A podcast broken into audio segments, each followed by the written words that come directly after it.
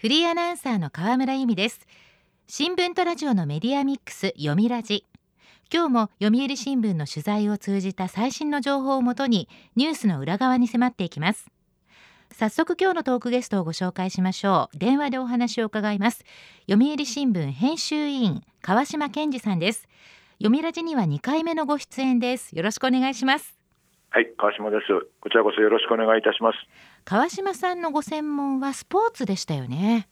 そうです。1991年から34年以上にわたってスポーツの取材に携わってきました。主に取材してきたのはサッカーで、えー、ワールドカップは去年のカタール大会も含めて男女合わせて7大会を取材しています。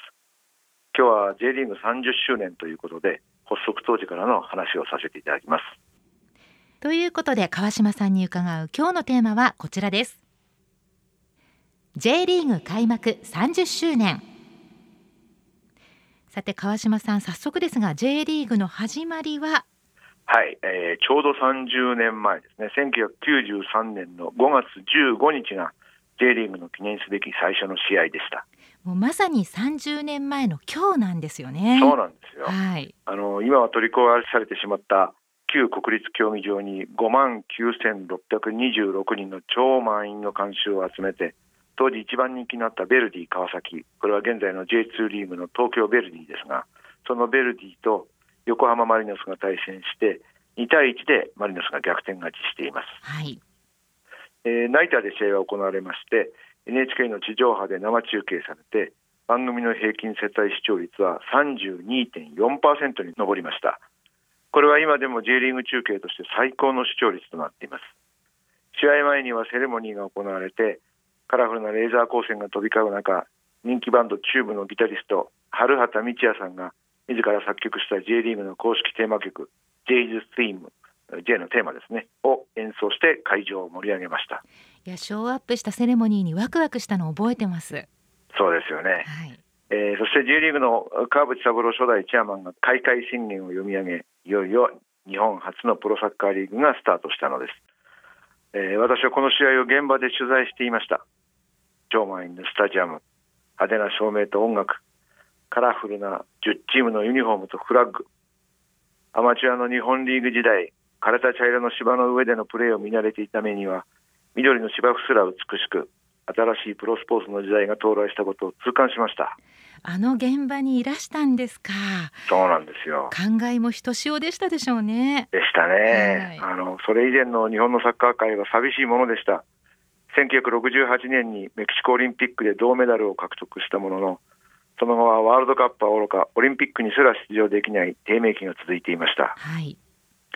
メキシコオリンピックでの成功はその4年前の1964年に行われた東京オリンピックに向けて日本サッカー協会が当時の西ドイツから有名なデッドマール・クラマーさんという指導者を招いて少数精鋭で強化を進めた結果でしたただ一握りの選手を集中的に指導するだけでは強化は長続きしません。草の根の広がりを欠いたサッカー界に優秀な選手は現れず企業チームが中心で観客もまばらな日本リーグは魅力に欠けていました。日本代表のワールドカップ出場など夢のまた夢でした。そうですよね。夢のまた夢。遠い国の出来事という感じでしたよね。本当にそうでした。こうした状況を打破すべく1980年代後半になってサッカーのプロ化を目指す動きが出てきました。お隣の韓国では1983年にプロリーグができその影響でレベルが上がってきたのでそれに刺激を受けたこともありますし日本が将来のワールドカップ開催を目指そうという話になりそのためにはプロリーグを作って大観衆を収容できるスタジアムを建造したいという意図もありました、はい、プロ化の中心となったのが先ほど述べた川淵初代チェアマンです。日本代表フォワードとして1964年の東京オリンピックに出場した川淵さんは日本リーグの古川電工で選手監督などを務めた後日本リーグの総務主事としてリーグのプロ化へ向けて本格的に動き出しました。当時はですねチェアマンという言葉にも馴染みがなくて新鮮でした。本当にそうでしたよね、はい、川淵さんのスポーツ選手としての原点は1960年に日本代表の強化合宿で当時の西ドイツドゥイスブルクにあったスポーツ修練修練というのは学校という意味ですがその施設を訪れたことにあると言います。森に囲まれた広大な敷地に芝生のピッチが8面もあり体育館や宿舎なども充実。さらに障害者もスポーツに取り組んでいる姿がそこでは見られたそうです。同じ敗戦国なのにドイツの人たちはなんと幸せなんだとその時強く感じたということです。ああそうですか。冒頭に述べた J リーグの開会宣言で川淵さんはスポーツを愛する多くのファンの皆様に支えられまして J リーグは今日ここに大きな夢の実現に向かってその第一歩を踏み出しますと話しています。サッカーを愛するではなくスポーツを愛すると話したのもいろいろなスポーツを気軽に楽しめる総合的なクラブが全国に広がってほしいという願いからでした。なるほど。そういうお気持ちもあったんですね。そうなんですね30年前 J リーグの開幕で日本のサッカーにはどんな変化が生まれたんでしょうか？はい。川淵さんの打ち出した方針として新鮮だったのは地域密着でした。プロ野球球団が企業名を出していたのに対し J リーグでは地域名プラス愛称にしました。ホームタウンサポーターといったこれまで使われていなかった言葉や来場者一人一人を大事にする姿勢を示すために入場者数はそれまでの概数ではなく実数で発表することなど従来なかった発想はファンを引きつけていきました、はい、時代が良かったということも言えます。1990年に日本サッカー協会がプロリーグへの参加意思があるかを調査したところ20もの団体が手を挙げました。当時はバブル景気の頂点の時期でこれがあと3年遅れていたら絶対にプロ化は無理だったと川淵さんは振り返っています。時代とタイミングも味方したんですね。本当にそうなんですね豊富な資金を持っていた各クラブは競って大物外国人選手を獲得。ブラジル代表の背番号10だったジーコは鹿島アントラーズへ。1986年メキシコワールドカップ得点王の元イングランド代表ガリー・リネカは名古屋グランパスへ。1990年イタリアワールドカップ優勝メンバーの元西ドイツ代表ピエール・リトバルスキーはジェフユナイテッド市原現在のジェフ千葉ですね。へそれぞれやってきました。世界的なスーパースターの存在もあって J リーグは社会現象ともいえる一大ブームを巻き起こしたのです。企業スポンサーのプロ野球に対してサッカーは地域密着というイメージも定着していきました。そしてワールドカップを目指すまでに進化していくわけなんですがそのお話は後半に伺います。読みラジ。今日のトークゲストは読売新聞編集委員川島健二さん。テーマは J リーグ開幕30周年引き続きお話を伺います。1993年5月15日まさに30年前の今日開幕した J リーグなんですが開幕後は順風満帆だったんでしょうか、えー、もちろんいいことばかりではありません、えー、ベルディ川崎が初代王者となりその原動力となった三浦知良カズが MVP に輝いた1993年の1試合平均入場者数は日本リーグ時代の4.5倍を超えるおよそ1万8000人を記録した J リーグでしたが創設から3年が過ぎた1996年あたりから観客動員が落ち始めます。しかしスタート時に急騰した選手の年俸はなかなか下がらずクラブ経営を圧迫していました、はい。えー、1998年には横浜をホームタウンとする2つのクラブマリノスとフリューゲルスが親会社の経営難を理由に合併することになりました。フリューゲルス側がマリノスに吸収される形ですが、えー、マリノスの現在の故障が F マリノスとなっているのはこのフリューゲルこれは全日空が母体企業だったクラブらしく翼を意味するドイツ語ですがこの頭文字を残しているからなんです。また合併に反対したフリューゲルスのサポーターはその後新たなクラブ結成に動きます。これが現在 J1 の横浜 FC です。この頃は各クラブがリーグ発足当時のイケイケどんどんといった姿勢から転換し収入に見合った堅実な運営へと舵を切った身の丈経営の時代だったと言えます。クラブ経営の難しさが浮き彫りになったということですね。そうですね、えー、苦しい時期もあったんですけれども2002年のワールドカップ日韓大会開催が決まったことも追い風になってその後サッカーは日本のスポーツ界で地位を確立し J クラブも数を増やしていきます10クラブでスタートした6年後の1999年には2部制へと拡大。J1 リーグが 16J2 が10クラブとなり両リング間の昇降格が始まります、はい、さらに2014年には J3 リーグの11クラブもできて3部制へと拡大しました。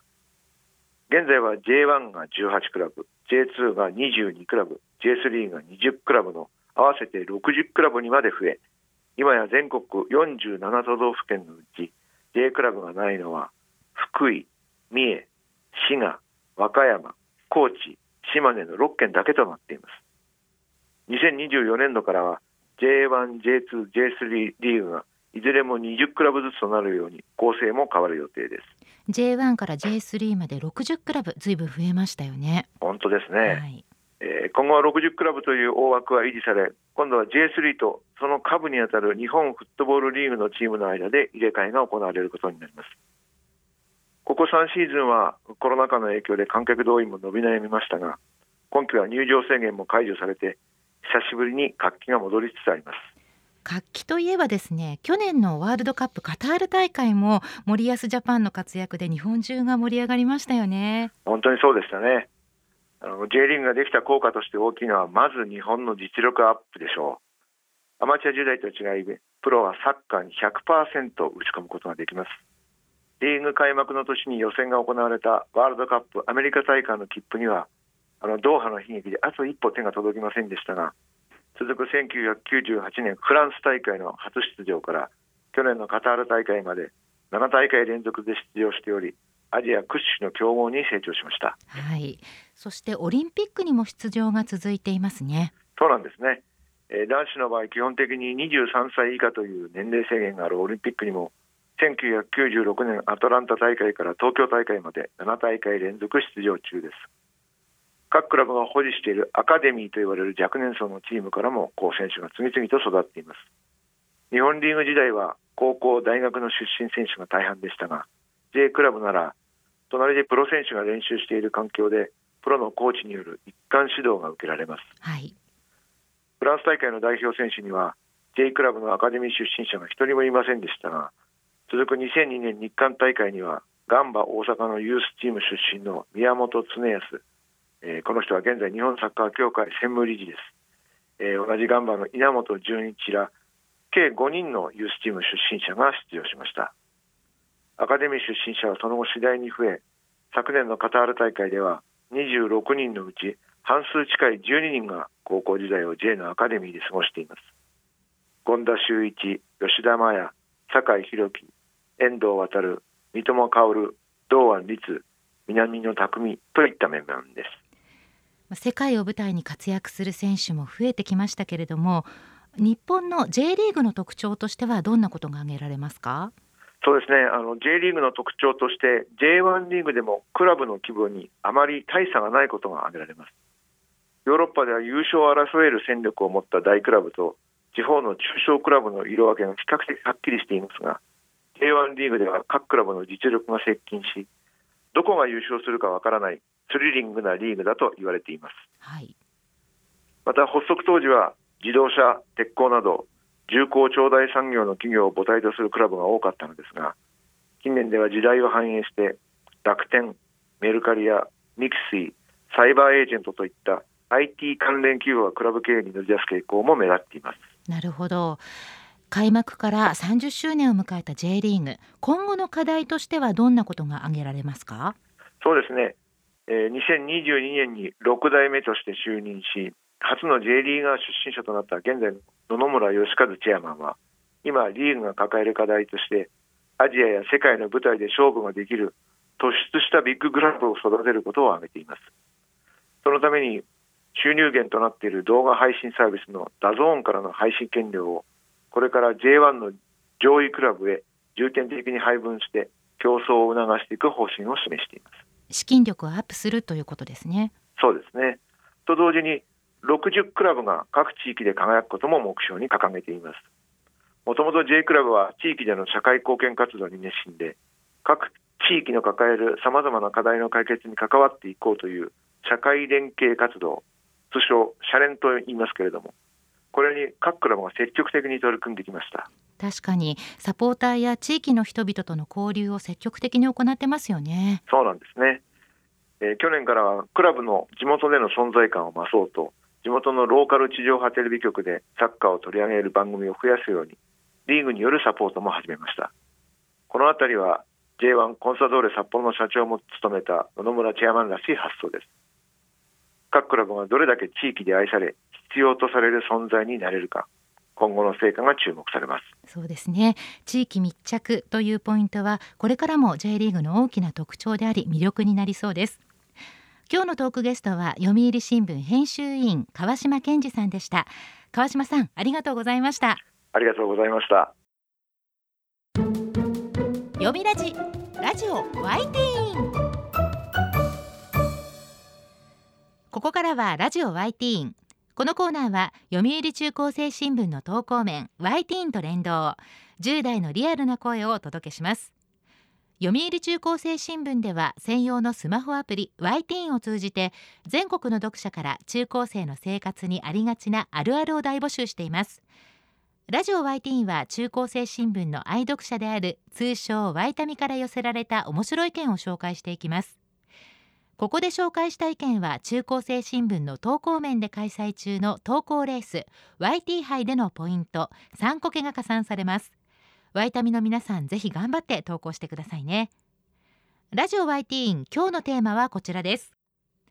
悩みは誰に打ち明ける？家族や勉強のこと友達のこと部活や恋愛のこと中高生に悩みはつきものです。みんなその悩みを誰に打ち明けているんでしょうか？もしかしたら悩み別に相談相手がいたりしてでは早速ティーンの投稿をチェックしていきましょう。福岡県中学2年の男子薄型17センチさんの悩みは誰に打ち明ける？生まれた頃からずっと見守ってきてくれた親です。悩みは親に相談。やっぱり親かなという投稿他にもありました。家族と何でも相談できる関係性があるということが素敵ですね。私は中高生の頃親に相談するっていうことあまりなかったので羨ましくも思います。では続いての投稿です。大阪府中学2年の女子スイートさんの悩みは誰に打ち明ける？親に話しにくいことが多いので部活友達に話します。親に相談と同じくらい投稿が多かったのが友達です。信頼できる友達に相談。重い空気になりすぎないのでちょうどいいといった書き込みもありました。思春期親には相談しにくいこともありますよね。それに学校や部活のことは友達同士の方が話が早いということもあります。悩みを共有できる友達は本当にありがたい存在ですよね。